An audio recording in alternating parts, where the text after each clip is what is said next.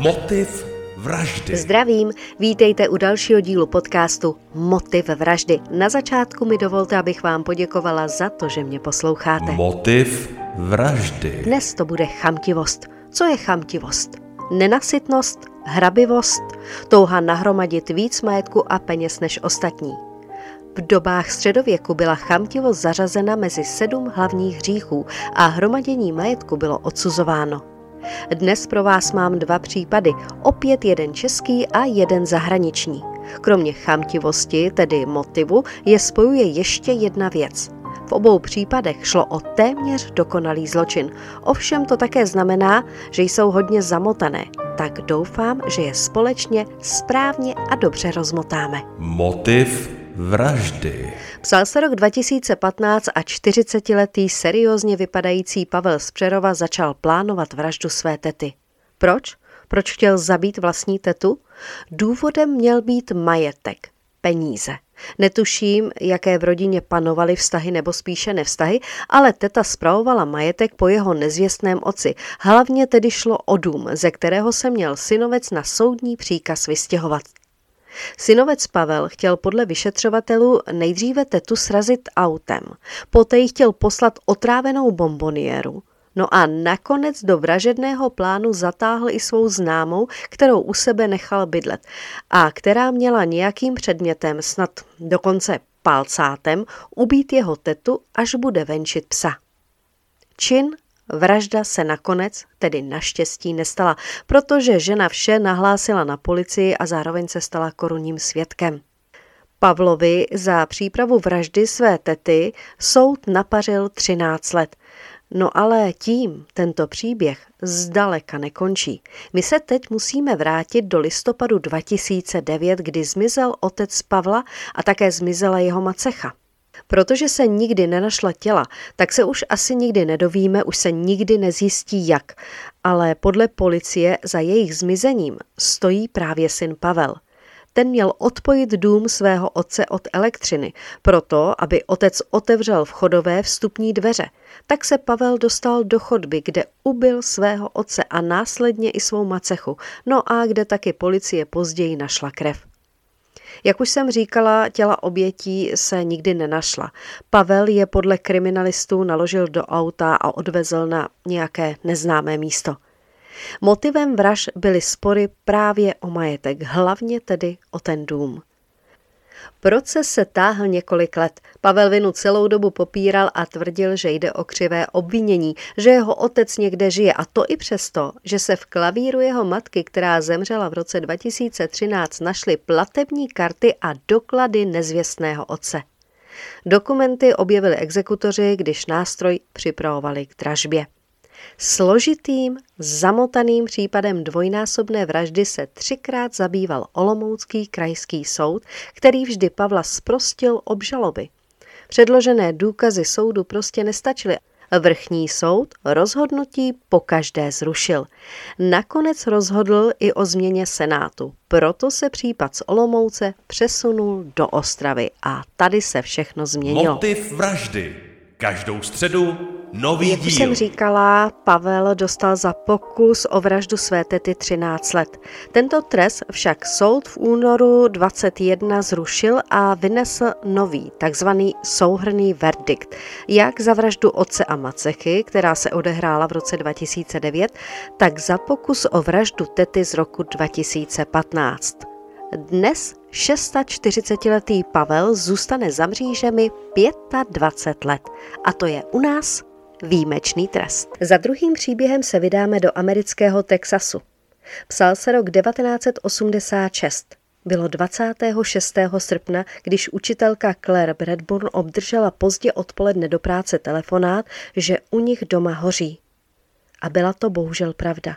Schořela zahradní kůlna a v ní zemřeli její dva synové. Devítiletý Joby a osmiletý Jason. Nejprve to vypadalo jako hrozná, strašná, nešťastná náhoda, jakože si chlapci hráli se sirkama. Ale Hrůzný příběh se začal psát o pár let dříve, v roce 1983, kdy se velmi hezká, mladá blondýnka Claire seznámila s Edem Greffem. Claire byla rozvedená a měla z prvního manželství dva malé syny, Jasona a Jobyho. Aby se uživili, tedy aby je uživila, pracovala Claire jako učitelka a ještě vypomáhala v klenotnictví. A právě v klenotnictví potkala Eda. Ten pracoval jako víceprezident nějaké americké banky. Ed byl bohatý muž, který pravidelně navštěvoval kostel a ve své komunitě byl respektovaným mužem. Aniž by Claire po něm cokoliv chtěla, Ed eh, například najednou splatil její půjčku. Po nějaké době jejich přátelství přerostlo v lásku a nakonec i v manželství. Páru se pak narodil syn, který dostal jméno Edward. No, a pak se to začalo kazit. Ed byl propuštěn z práce, protože spronevěřil víc jak 70 tisíc dolarů, které musel zaplatit, jinak by ho zavřeli. Zároveň začal být velmi hrubý na nevlastní syny, kteří se ho začali bát, stejně jako Claire, která ho svého času chtěla i opustit, ale Etty vyhrožoval, že jí sebere syna. Claire se snad na chvíli i odstěhovala, ale pak se znovu vrátila a snažila se své manželství zachránit. Ed krátce před smrtí chlapců přišel s návrhem, že všem dětem založí pojištění ve výši 50 tisíc dolarů na každého. Tehdy to bylo asi milion 250 tisíc korun. Prý, aby měli peníze, až půjdou děti na vysokou školu. V pojistce ale byl i odstavec o tom, že pokud děti zemřou náhodnou smrtí, částka se zdvojnásobí. A teď zpět k tragédii co všechno kromě pojistek bylo zvláštní. Tak například Claire byla zvyklá svým synům ke konci prázdnin kupovat oblečení do školy. Když ho přinesla domů a chtěla odstřihnout vysačky, tak jí manžel řekl, ať s tím tak nespěchá, ať počká, až chlapci začnou věci nosit. Claire tedy věci nechala v papírových taškách a odložila je do skříně. Po smrti chlapců Ed věci vrátil do obchodu. Šlo asi o 50 dolarů. Ed, který byl velmi pečlivý a nikdy na nic nezapomněl, už chlapcům na ten týden nekoupil ani vločky k snídani.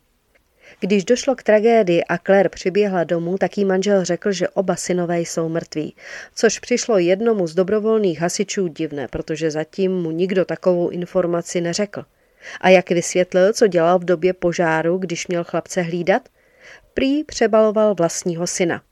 Den po požáru se hned snažil odklidit zbytky kůlny a vysadil tam trávu, prý, aby se Claire na to místo nemusela koukat. Poslední kapkou pro matku pro Claire byla návštěva v pohřebním ústavu, kdy Ed chtěl, aby chlapce dali do jedné rakve. Claire se se vším svěřila své rodině, později i advokátovi a policii. Vyšetřování probíhalo velmi pomalu, chyběly přímé důkazy, ale nakonec Eda obvinili. V roce 1988 byl Ed texaskou porotou shledán vinným z vraždy chlapců a uvězněn na doživotí. Ed, který se k činu nepřiznal, měl chlapce omámit nějakými léky. Podle vyšetřovatelů totiž chlapci v kůlně leželi na zádech a vůbec se nesnažili před požárem utéct. Ed měl nalít benzín kolem dveří, dveře zamkl a vrátil se do domu. A tím příběh nekončí. V roce 2014 během obnoveného nového řízení se Ed Grev k vraždám konečně přiznal. Zároveň přistoupil na dohodu a byl mu uložen trest odnětí svobody na 60 let. 60 let za mřížemi. Jestli ale pak došlo k nějaké chybě či mezeře v zákoně nebo byly přeplněné texaské věznice, nevím, netuším. Ale Ed Greff, kterému v roce 2014 bylo 62 let, byl po sedmi dnech od nového trestu podmínečně propuštěn. Až do roku 2048 tedy musí nosit takový ten sledovací náramek na kotníku, ale je na svobodě. Claire, matka synů, byla z rozsudku zdrcená, ale zároveň byla ráda, že se k činu konečně přiznal.